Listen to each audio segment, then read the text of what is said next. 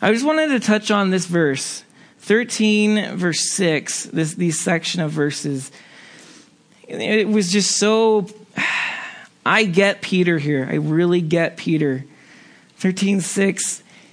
Jesus came to Peter, who said to him, Lord, do you wash my feet? Jesus answered him, What I am doing you do not understand now, but afterward you will understand. And Peter said to him, You shall never wash my feet. And Jesus said to him, If I do not wash you, you have no share with me. Then he goes down and says, I've done an example, verse 25, verse 15, I've done an example so that you should do this to one another. And then to 34, a new commandment I give to you love one another as I have loved you. Of course, I'm always struck in this passage by the fact that this is the night before Jesus dies. What would you do? We have a tendency when we're having a bad moment to sort of suck the entire universe towards our pity party.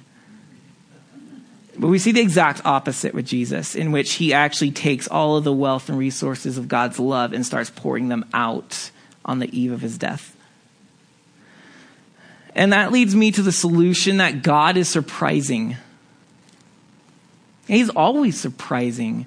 Christianity is boring and dumb, and we get boring and dumb when God is no longer surprising. When everything, when our responses to every news article is predictable, when everything that we do and say is predictable. When in the gospel, we see, we see John's gospel starts with something surprising. God becomes human flesh. This is familiar to us, but think about that. That is shocking. That is startling news. Then Jesus in chapter 4, he's not only walking through Samaria, you might remember how that this doesn't happen, but he's talking to a Samaritan woman. That was shocking. Even John even comments that the disciples came up and said, Whoa, should we be here? What's going on? We are feeling uncomfortable. Then you have the adulterous woman. Remember the woman caught in adultery? Jesus' response to the question, should we condone her sin or condemn her sin? And Jesus says, neither nor. That was surprising. In a world in which we are quick to say one or the other, Jesus I don't condone it and I don't condemn it. And he gets rid of them and says, go and sin no more. I love you. Then we have Lazarus. Okay, he calls him out of the tomb. The dead comes to life. That is surprising. But maybe not as surprising as the fact that God in human flesh weeps beside that tomb. Doesn't just observe human experience, but enters into and shares with human experience. And then it becomes maybe even more surprising in tonight's passage when Jesus takes off his normal clothing, a rabbi's identity, and takes on a slave's identity with the towel and does the job that only slaves do for his disciples. That is surprising. The God who became human is surprising, but the God who became a slave is taking that to another level. Two quotes to give you guys the severity of the shocking manner of this evening that the foot washing takes place during the meal, not on the arrival to the meal when feet would normally be washed, shows that it was an action undertaken deliberately and was not simply the usual act of courtesy. In other words, you come into a meal, you expect to get your feet washed by the servant of the house. That wouldn't be surprising. But the fact that in the middle of the meal, Jesus gets up and then becomes that slave to either rewash or wash for the first time, we don't know. It doesn't tell us. But to do that in the middle of the meal was a little bit of out of order. That would have been surprising. It made a statement. This was not just, what am I trying to say? Routine. Second quote. Most, this is a little gross, but it's real. It's not too bad, so you can handle it. Most foot washing in the ancient world was a menial task. It involved washing off not just dust and mud, but also the remains of human excrement, which was tipped out of the houses into the streets. That was their hygiene. Just get out of our house so you're walking through stuff. And animal waste, which was left on the country roads and town streets. So the task of doing this as an act of hospitality to honor guests was therefore normally assigned to the slaves or servants of low status particularly females, so much so that foot washing was virtually synonymous with slavery. What makes the fourth gospel's account, John's account, so extraordinary is that there is no parallel in existing ancient literature for a person of superior status to voluntarily wash the feet of someone of inferior status. Jesus' act, therefore, represents an assault on the usual notions of social hierarchy and subversion of the normal categories of honor and shame. You get it now? This is surprising. This is shocking that Jesus is doing this. He's not just serving, let me pour your wine for you at their feast. He is doing something that is so unbecoming of any dignified teacher, let alone the Son of God. But we don't like surprises. And that's what I learned this week. Well, not only did I learn this in preschool, and I walked into preschool, and this is my like only memory of preschool other than Popeye the Sailor Man. I walked into my preschool class and everyone shouted surprise and started singing happy birthday. And all I remember about that day was I ran out and cried in my mom's arms.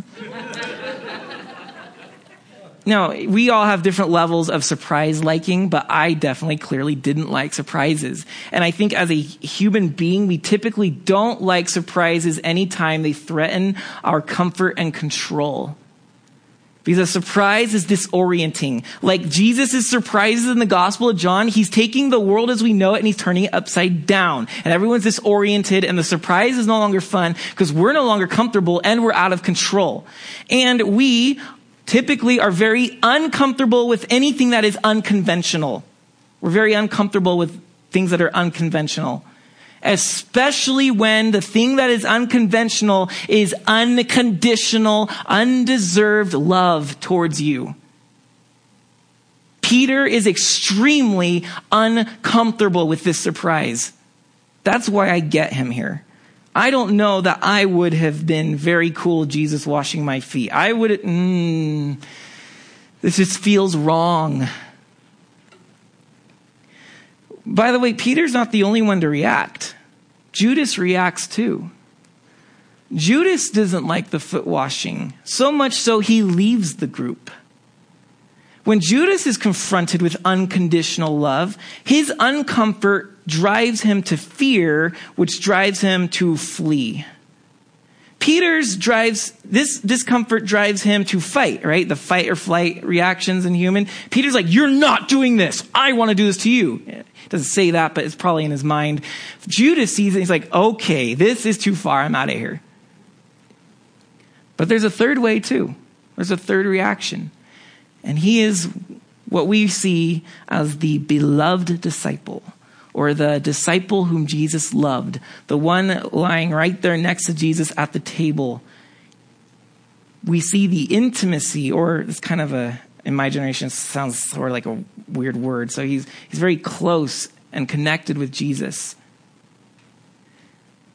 We see no qualms about the foot washing, lets it happen, doesn't fight it, doesn't flee from it. He surrenders to it. He gives in to the discomfort of Jesus serving him.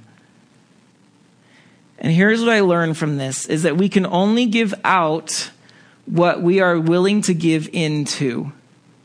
We can only give out what we're willing to give into. Jesus says, I've done this as an example so that you may wash each other's feet. Well, I'm not going to ever be able to wash other people's feet unless I have first given in to Jesus washing my feet. If I'm going to say, no way, Jose, you're not touching my feet, you're not going to serve me, I'm not going to be a very good servant to those around me.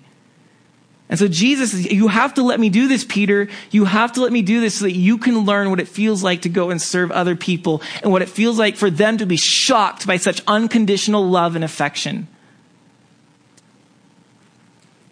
So when we give in to letting Jesus love us when we don't feel like we deserve it and it's a surprise and we're uncomfortable with this unconventional, unconditional love, when we give into that, when we surrender to it and say, just love me, Jesus, you know what happens? Anytime you surrender, you become a slave to whom you surrendered to. I give up. I give in. And so I am now the slave. I have given myself to the authority of Jesus, which makes me a perfect candidate to go wash other people's feet. The job of the slave. And so, if we want to surprise the world, if we want to go and shock them with the good news that the gospel truly is, rather than the humdum, I've heard that before, but the just absolutely startle them, make them say, Whoa, I didn't see, this is something out of this world. This is like of another creation. it is. Um, if we want to see that happen, we have to be willing to enter into the discomfort and surprise ourselves. Let Jesus love us, give in to that so that we can surrender and become his slaves that are adequately equipped to go and wash the feet of others. And as we can do so, we will surprise people. They will not expect it. Surrender leads to surprise. So the call is to go surprise the world. The new commandment to love each other as Jesus loved us. We don't have to literally foot wash. That wouldn't necessarily speak of slavery in our nation right? It's just not a thing. It would just be like, okay, that is really weird. Not just surprising, but that's like, that's strangely weird. Um, what's the parallel? How do we serve people in the same kind of message that Jesus washing disciples' feet would say? How can we take that form of servanthood and slavery for other people and say, I am totally here for you because I'm totally God's? What does that look like? That's where Jesus is going to lead each of you independently for the people you know. Pray for them, find ways to wash their feet. Let's allow Jesus, give in to Jesus' love so that we can give out Jesus' love.